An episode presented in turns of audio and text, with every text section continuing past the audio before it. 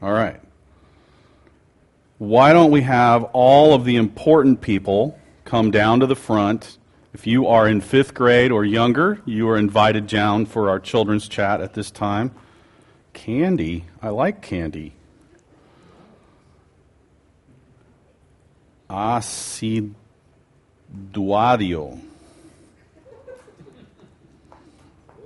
I'm guessing that's sour. Look at this. Wow. And this has chocolate. Wow. Sour and spicy. All right. And look at this nice note I still have. Yeah. How are y'all doing? How you doing? Doing well? All right. Gonna be okay? It's all right. Take your time. You doing okay? All right. You better? okay. All right. So, I want to tell you a quick story about a woman who was sick, and she'd been sick for 12 years. How old are you? Five? How old are you, Mila? Four? So, if you put both of your lives together, you still wouldn't be old enough to be around for as long as she was sick. She was sick for a really long time, and she wanted to get better, but no one could help her. And one day, who do you think she saw walking down the street? If you guess Jesus, you'll probably be right. Jesus, you're right. It was Jesus. Good guess. And she wanted to ask Jesus to help her, but she was afraid to just like walk up and say, Hey, can you help me? So she thought, maybe if I just touch his shirt, I will be healed. And she reached out from behind. He, she was behind him, and she touched his shirt. She grabbed his shirt, and she was healed. She was better. She was no longer sick. Yes? You what? You got a what? Oh, yes, I've had a fever too. Yeah, we all get them, right? And so she touched Jesus' shirt and she was made better. And Jesus turned around and found her. And he said to her, Daughter, your faith has made you well. Go in peace. So, Jesus, you've heard of him, right? Yeah. So, what do we go to Jesus for? What does he have that we need? Any guesses? What does Jesus have that we need? Does he have love? Does he have forgiveness? Does he give us peace? Yes. Does he help us? Yes. So, love and peace and forgiveness and help, like, that's pretty good stuff. Why would you not go to Jesus? I don't know. I think it's a good idea. Let's go to Jesus now. How about we say a prayer to Jesus, and then you can go to Hope for Kids. Does that sound good? All right. Dear God, thank you that we can come to you when we need things, that you are always there, that you love us, that you forgive us, that you give us peace and understanding, that you care, and that you are always there for us. We thank you for that precious gift. We pray your blessing over these children as they spend more time in your word and hope for kids today. Fill them with your Holy Spirit and grow them more and more into the men and women of God you created them to be your blessing over them, we pray. In Jesus' name, go.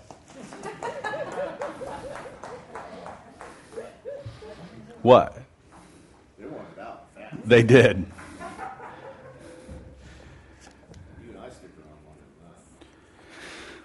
Well, if you tried to move like that, you'd be in traction for weeks afterwards. All right, we should probably just stick to the text. All right. Will you join me in prayer as we prepare our hearts for God's word this morning? God, our loving Father, we uh, come before you, and as we open your word, we pray that you would open our hearts, that you would speak to us this morning. Lord, that as we prepare to meet you through your word, that you would help us to lay at the foot of your cross the burdens of our hearts, that we might be more free to encounter you here through your word today. We give you our sins and disappointments, and we thank you for the forgiveness and grace that are ours through your Son, Jesus Christ. We lift up those relationships in our lives that are strained. We pray for peace and reconciliation where it is needed. We lift before you those whom we know and love who are sick or facing uncertain diagnoses. We pray your healing mercies upon them. We lift especially to you uh, John Davern's daughter as she uh, battles a, an unwanted diagnosis, and we just pray your healing mercies over her body. Lord, we lift to you those who mourn, and we pray that you would comfort them. We pray especially for the Dunn family this morning as you have taken Susan home. We just pray you would be with them in their grief and in her absence. Lord, minister your peace to their hearts. And Lord, we lift up uh, this country and our leaders at every level of government, elected and appointed. We pray that you would give them wisdom and discernment in the decisions that are before them. We lift up those men and women who are in uniform, who are protecting and defending the freedoms that we hold so dear as Americans. We pray you would watch over them and protect them, bring them home safely.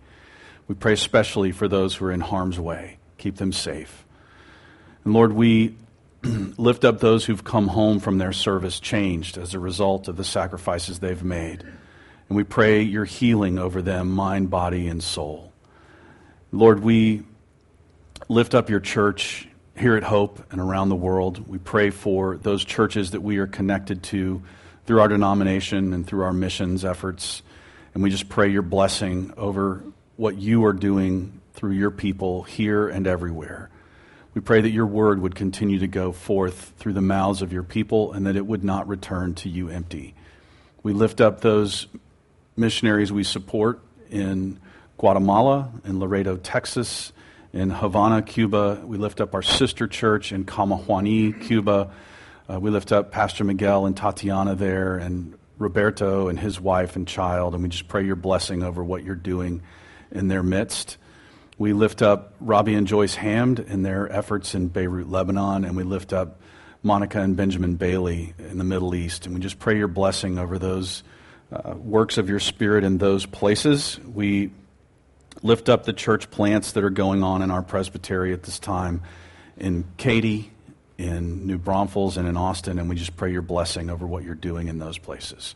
Be with us now as we open your word, open our hearts. In Jesus' name, amen. All right. So we have been in a series of messages of late where we are looking at some of the unnamed women in the scriptures, some of those uh, stories and events that include women whose names uh, were not included or recorded. And so we're trying to do a couple of things as we do this. We are trying to uh, really see through the lens of these unnamed women what God is saying to each of us. We are trying to, at the same time, look at these women as representatives of uh, women in general and as a part of the sisterhood of faith that, that has been uh, unfolding since, well, Adam and Eve. And for each of you to sort of look at your own place in that sisterhood, to claim your rightful place in that inheritance, and for the men in your lives to have a better uh, value for who you are and what you contribute to the world, the church, their lives, your families, etc. And so we've been sort of stopping at various places throughout the Bible where there are accounts of women interacting with God and whose names are not recorded.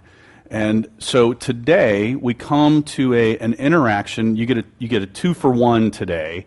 Um, we had originally uh, looked at at covering the woman who touched Jesus' robe, and we'll get to her. But her story is embedded in the middle of another story that includes another unnamed female.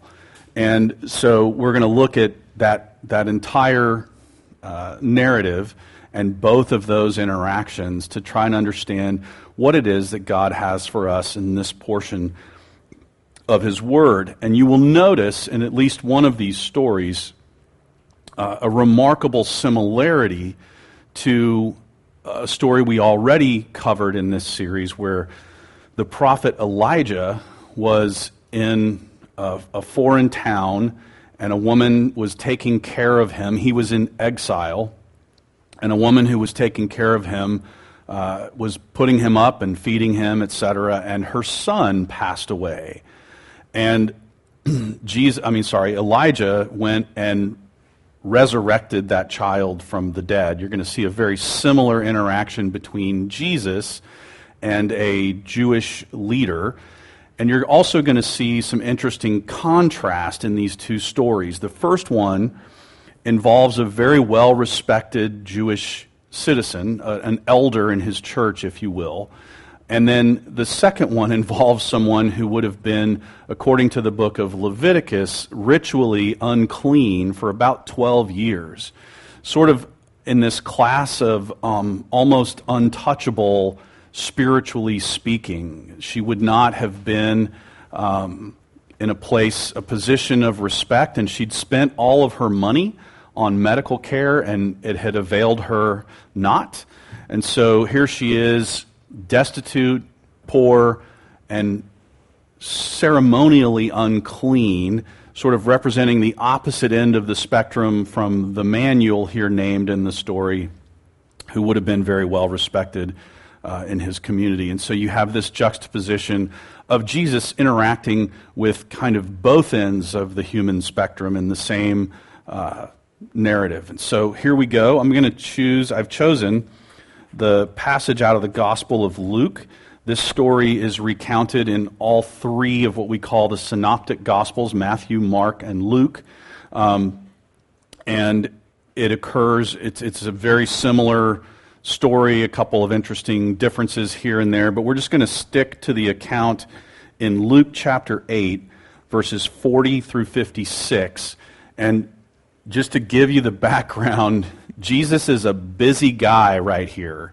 He's, he's just like been on the shores of Galilee teaching, and then he got in a boat to escape the crowds, and he went across the lake. He healed a demon possessed man. We looked at this story not too long ago in September.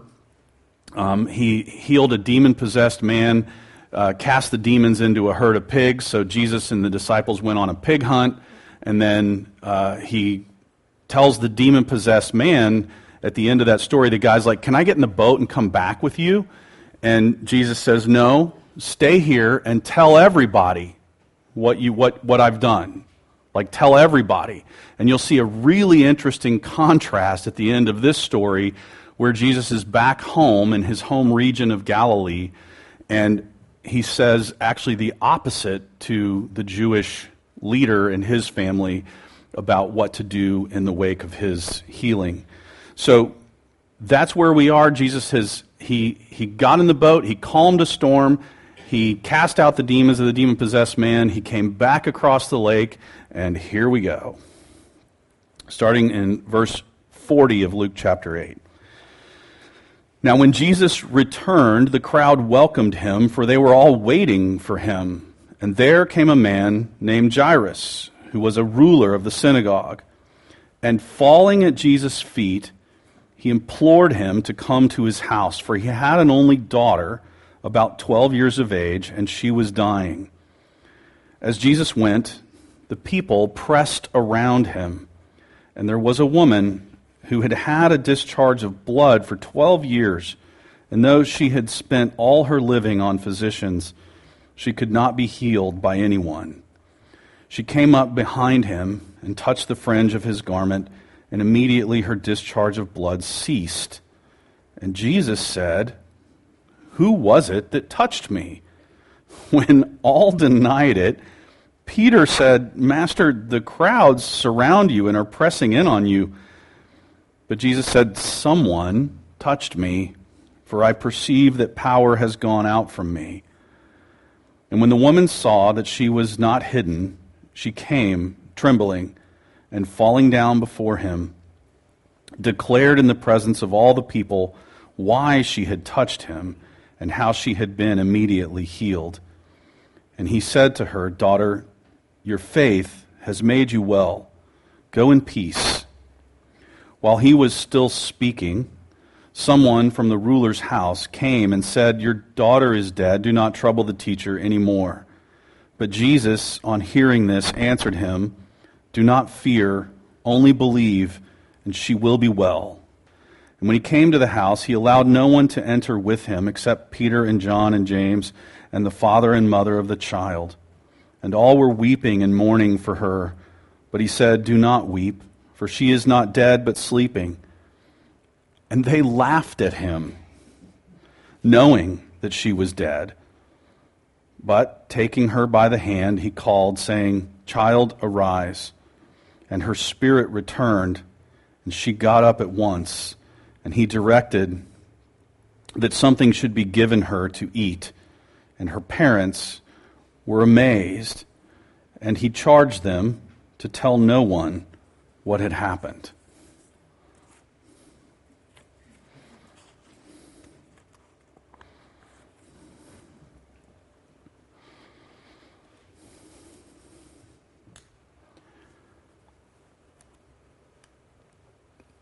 just a, a remarkable series of interactions and, and a little bit of a window into just how pressed in upon Jesus must have been and his followers at this point in his ministry. Like everywhere he went, people crowded in around him to, to touch him, to hear him, to see him. And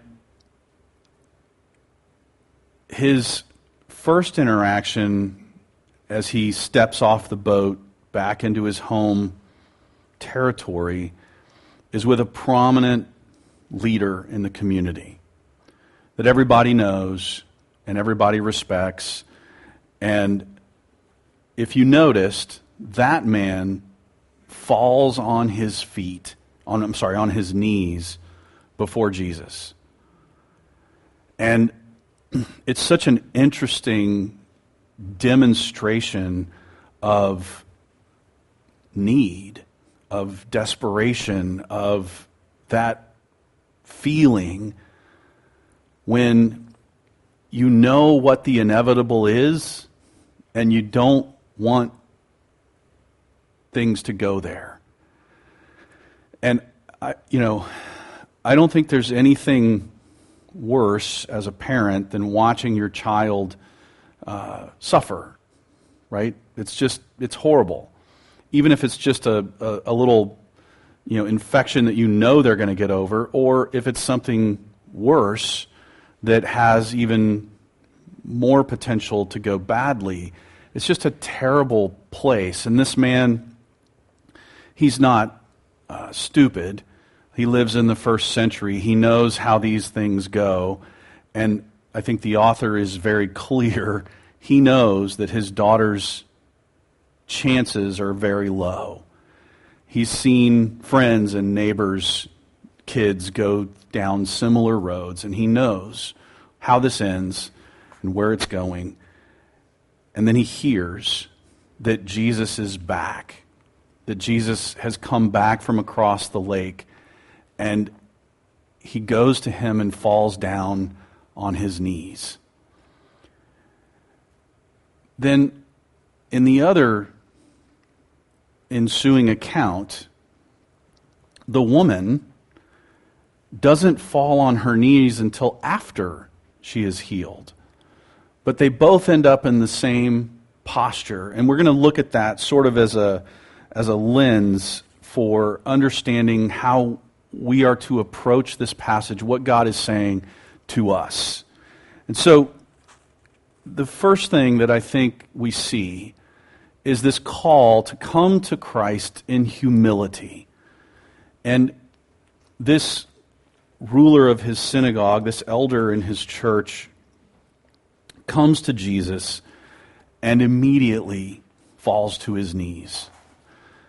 He realizes that Jesus is what he needs, and he realizes that he himself is powerless to change the events in his daughter's illness. And so I think there's something for us there. This acknowledgement of our powerlessness in, in things spiritual. That we're talking about something that we do not have the ability to control.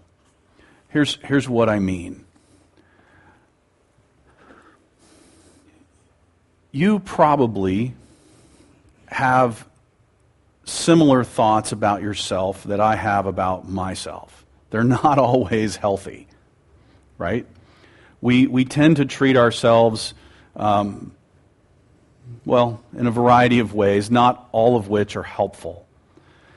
And I don't know about you, but the tapes that play in my head, or maybe I should just call them the voices that, that carry on in my head, um, they're not necessarily always helpful, always good, always healthy. And so I do not have the ability to heal myself. I do not have the ability to forgive myself of my sins. I am um, like you in a state where I am dependent upon another. I am powerless to bring about the cleansing of my own sin.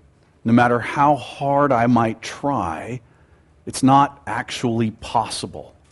And I think that's our, our starting point. This is where Jesus is trying to get us in this story. He's trying to tell us this is where it begins in a posture of humility with the acknowledgement that we are powerless.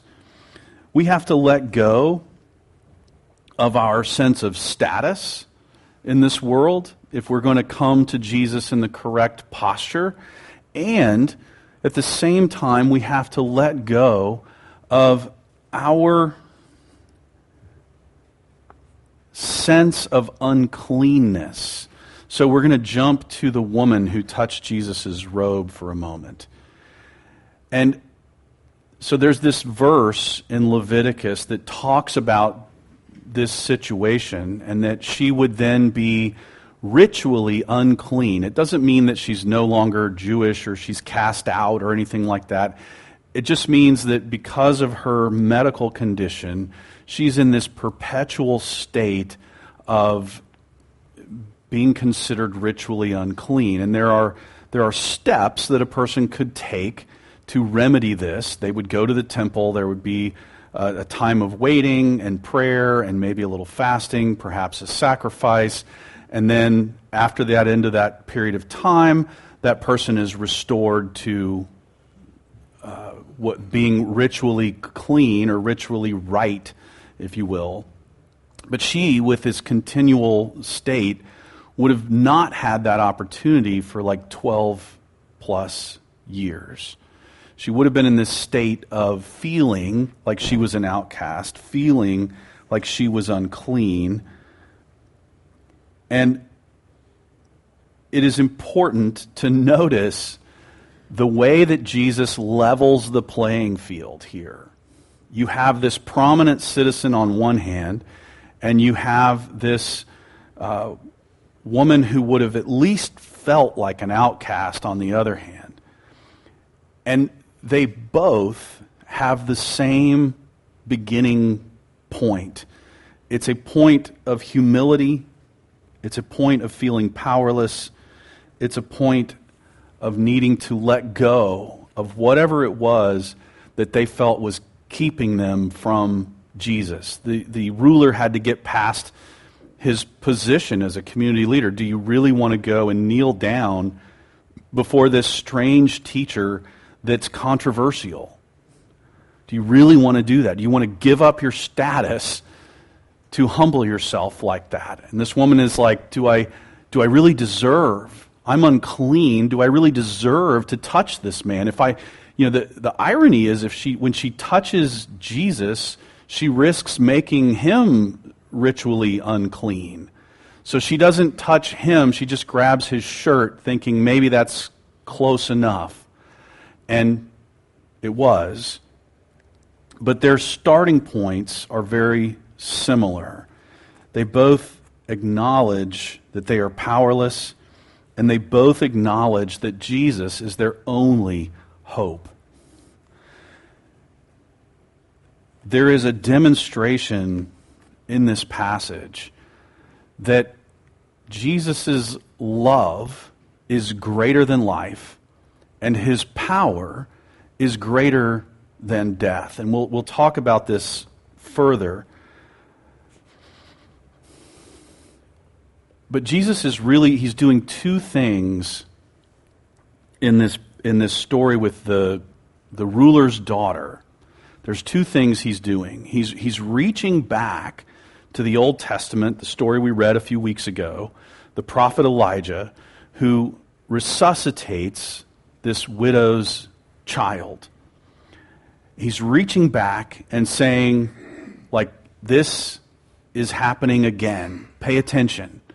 There's, there's another uh, occurrence of the same phenomenon you've seen before and it's they're both pointing so and then he's he's he's reached back and he's reaching forward to his own death and resurrection he's looking at both of these in both these directions in this story and he's saying i am i am the one i am the hope i am the lamb of god i have a power that is greater than death. And I have a love for you that is greater than life.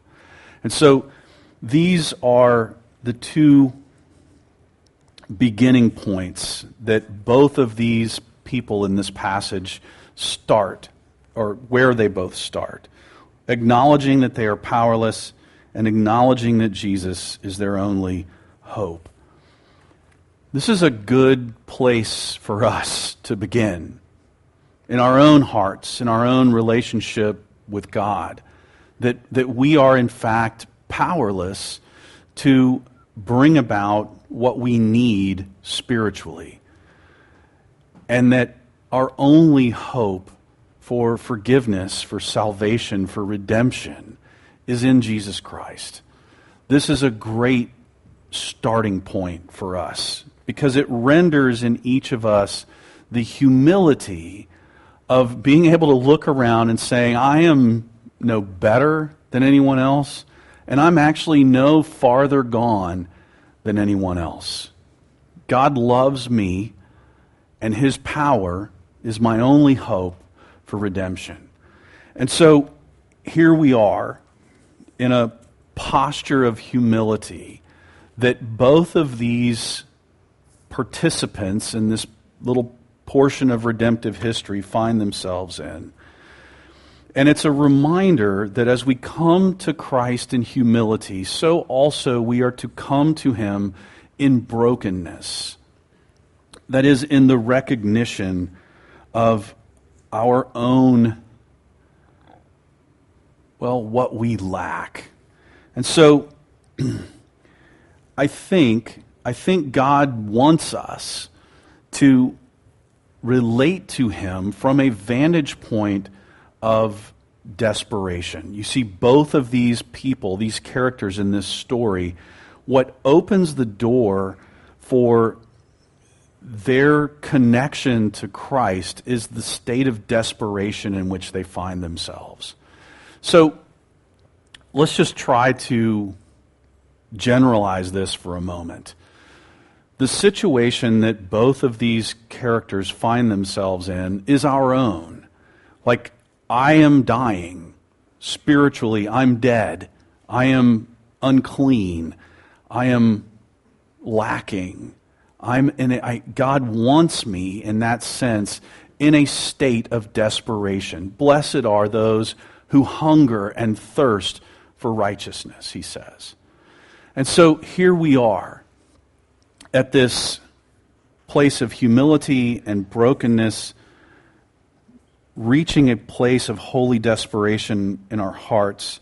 This comes, as you well know, this, this rendering of ourselves comes through being at the end of a broken heart and being at the end of a broken spirit. You see this, this ruler who's just crushed at what's happening to his daughter. And you see this woman who is crushed and in a state of desperation because of what's happening within her. And they both come to Christ in this state of desperation, one with a broken heart, the other with a broken spirit. And from that point of holy desperation, we are to seek wholeness, spiritual wholeness. That's the idea. So, the point, and we, we, we will go over this again, I'm sure, in this series, but the, the point of these miracles is not to tell you that God is going to heal all your problems, right? He's going to heal all your. He can. He certainly has that power. That's very clear here. But the point of these miracles is to establish the person of Jesus Christ as the focal point for our hopes. To establish that it is Jesus who is fulfilling all of God's word for the good of God's people. And so, is that the fire alarm? All right. We got a guy. It's done. I don't know what that was. Am I supposed? Did I say something wrong? I think that would have been louder if I if he was objecting. Yeah. um, what'd you say, John? I'm on fire. Ha ha ha. I like that. All right. Where were we? This call to seek whole, wholeness that, so I want to just clarify something. This woman is reaching out for Jesus, and she doesn't, she doesn't want to touch him because she doesn't want, probably doesn't want to make him ritually unclean. The irony there is that he's got it covered, right? But she touches his, his cloak, his robe, his clothing and she is instantly healed. I, I just want to emphasize something. There's no power in objects, okay? And uh, there, there are some Christian traditions that place uh, very high emphasis on the, the, the relic, the object of, that once did something holy or something like that, or was once owned by a holy person. And I just want to be clear the power is not in his cloak.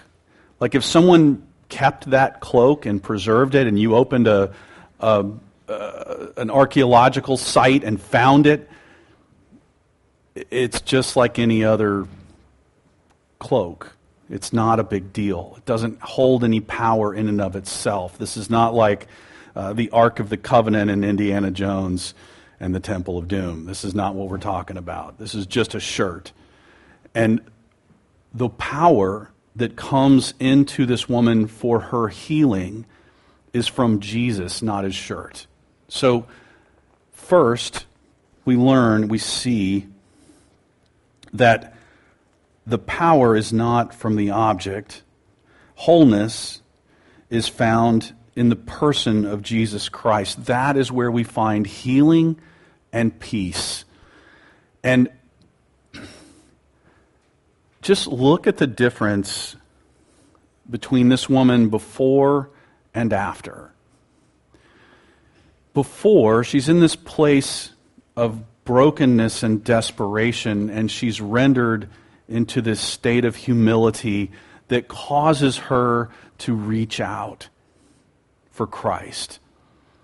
And she, she touches his clothing, and something happens. And her entire world is changed. She is healed, and she has come into contact with the one by whom she will be forgiven and given peace and made whole. Everything in her world has shifted. And then she falls at his feet. There is this blessing that emerges from our brokenness when we come to Christ in the midst of our pain. We start with a sense of holy desperation and we move in Christ towards wholeness, healing, and peace. The flow of her blood was stopped by touching the one whose blood would flow for the forgiveness, the healing, the cleansing of the nations. This is what she realized in that moment. And Jesus says for her, um, Look, the key is faith. You put your faith in me. Good girl. Well done. Thank you. That is where you, that is the pathway through which you can find healing and peace and mercy and grace and love eternal. And so we come to Christ in humility. We come to him in brokenness and we come to Him in faith. I want to emphasize something here. I'm not sure entirely how to do it. I don't think this woman had great theology. I don't think that she was a Bible scholar. She might have been. I think she was desperate. I don't think she was thinking her way through analytically how to find healing and wholeness and peace. I think in her desperation, she made a, a, a move that was not thought out, at least not theologically. And she grabs a shirt which in and of itself has no power. But that simple act of faith is, through, is the conduit through which everything changes.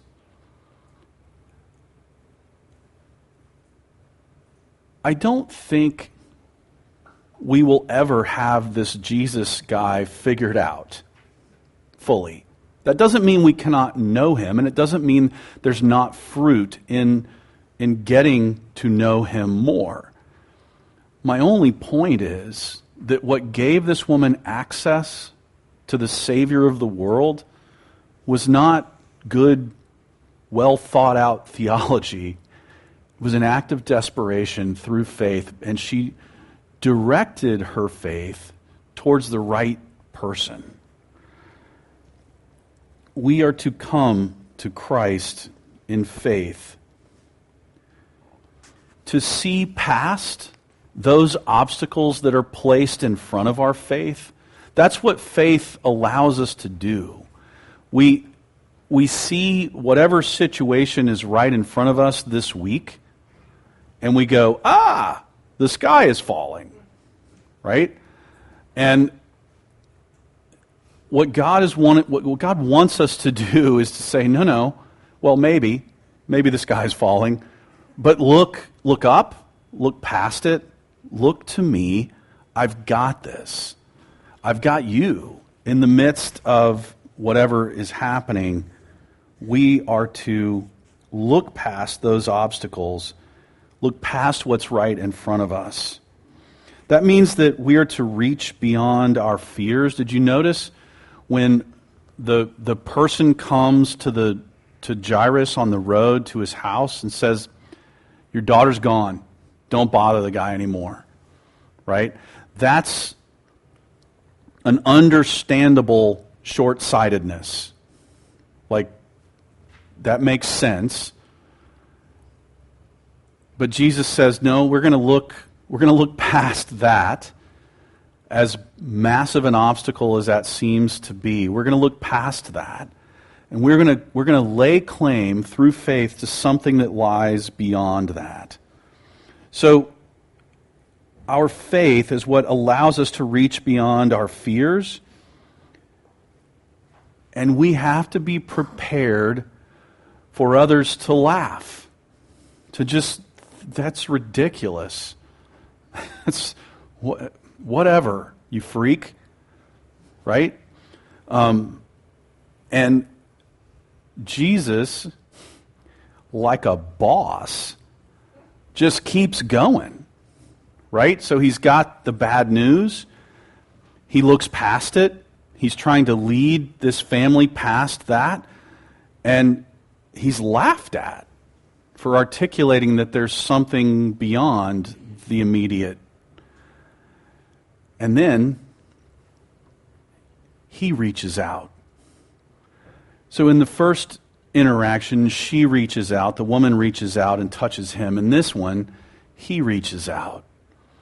And there's a, there's a beautiful contrast here. So, a Jewish man who wanted to be in good standing with his synagogue and the temple in Jerusalem would not, could not, to remain in good standing, touch a dead body.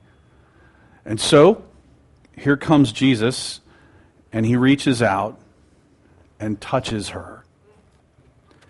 He does what he's not supposed to do. And so he's been, he's been sort of, I don't know, uncleansed twice in this account. When the woman touches him and when he reaches out and touches this girl. And the result is what is so telling that when we come to Christ in faith, not only are we allowed to look past the obstacles that are right in front of us, but we are able to claim the power of the resurrection of Jesus Christ for ourselves, for our immediate circumstances, for our own hearts, our own souls, our own minds. And so we, through the work of Christ are brought into this state of having access to eternal power that was never ours. It always belonged to our Creator, to our Redeemer, to the lover of our souls. And so, this claim of the power of the resurrection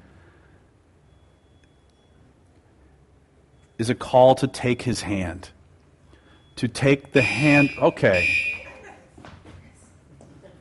All right, I'm, I'm trying to wrap it up.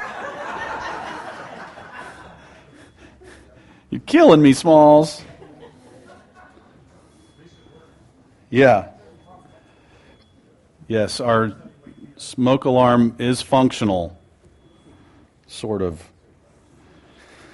Um, I mean, I'd just rip it out of the wall. That's how I solve problems. Um, okay. Take his hand. So there is there's an interesting uh, connection here that I want to just sort of stop on for a moment. So Jesus reaches out to take the hand of this girl, and he lifts her from her current state into a new state of life and hope. And imagine the way the parents feel at this point. They are um, beyond relieved. In fact, the passage actually says they were just amazed, they were in awe. And then, did you notice what Jesus says to do? This is crazy. Get her something to eat, right? And, and here's why. Here's why he did that. Do you remember the people outside laughing? So they, they had this tradition. They would have surrounded, the friends of the, the, their neighbors would have surrounded their house, and there was this dreadful flute that would, not all flutes are dreadful. I'm not saying that. But there was this, the, the whole point of this particular fr- flute was to play this mournful sound at the passing of someone. And so there would have been people out in their front yard playing this, this song of mourning and Jesus comes in and she's not dead yet, right? And and then everybody laughs at him. Like that's ridiculous. We've all seen this. We've seen this play out too many times. Um, there was a there was a medieval archaeological site dug up in England just this past week. They released the the results of it, and there were like it was a graveyard, and there were 300 um, sets of remains, and 150 of them were children. This is the reality of life in, in antiquity, that, that just things didn't go well. And everybody knew how this story would end for this girl. And then Jesus walks in and says, I got this. And they laugh at him. And so on his way out, he's like, Oh, by the way, get her a sandwich. Because I want, I want these people who laughed to see her actually eat something. Because guess what? Ghosts don't eat. And there's a fascinating little connection at the, at, in the story of the resurrection of Christ. He comes back to where his followers are assembled, and Thomas still doubts. And what does Jesus do? He picks up a piece of dried fish and he goes, crunch, and he eats it. Because ghosts don't eat. There was a physical, miraculous resurrection that just happened. And Jesus wanted to make sure that everyone who was watching understood this was a complete transformation. There's no mistake. There's no ambiguity. There's no other theory that could explain it except that the hand of God Himself lifted this girl from her place. We are to take His hand and we are to stand in awe. And I, I love the irony. So, in the same chapter of the Gospel of Luke, he tells the, the man he, he cast out the demons from go home to your non Jewish community and tell everyone what happened. And then he tells this Jewish, prominent Jewish leader in his synagogue, who's very well respected, whose, whose testimony would have been credible to anyone. He's like, I don't need your help. I don't need your help. I've, I've done what I came here to do to establish in your heart, in your daughter's heart, in the heart of my followers, from now through the end of time, I have come to establish in their hearts that I am God, that I am the healer, I am the lover of their souls. I'm the redeemer of their lives. I can bring life from death. There is hope in my hands. And we are to stand in awe. I just want to read three passages as we conclude. The first is from Romans chapter 5. And it just says, You see, at just the right time, when we were still powerless, Christ died for the ungodly. That's us. That's a good word. It's a good word for where we are spiritually in our relationship to our own sin. And then Psalm 51, verse 17 The sacrifices of God are a broken spirit, a broken and contrite heart, O God you will not despise. And then Hebrews 11:1 1, Now faith is the assurance of things hoped for, the conviction of things not seen. In these two women's lives,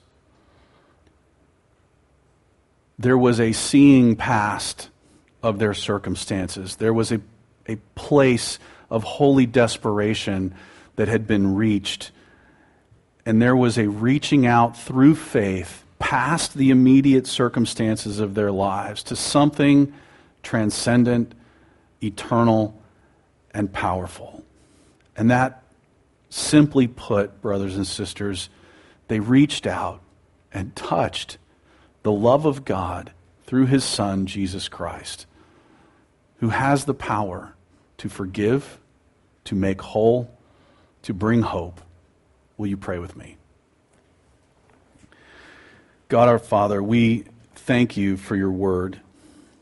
We thank you that your Son is the fulfillment of everything you promised. That through him we can have life, we can have hope, we can have the very things that we could not attain for ourselves. And Lord, we thank you that you render us powerless at the foot of your cross, because in that state we are all equal. No one is looking down on anyone else. We're all looking up to the hope that you have set before us through the death and resurrection of your Son, Jesus Christ. It is in his name we pray. Amen.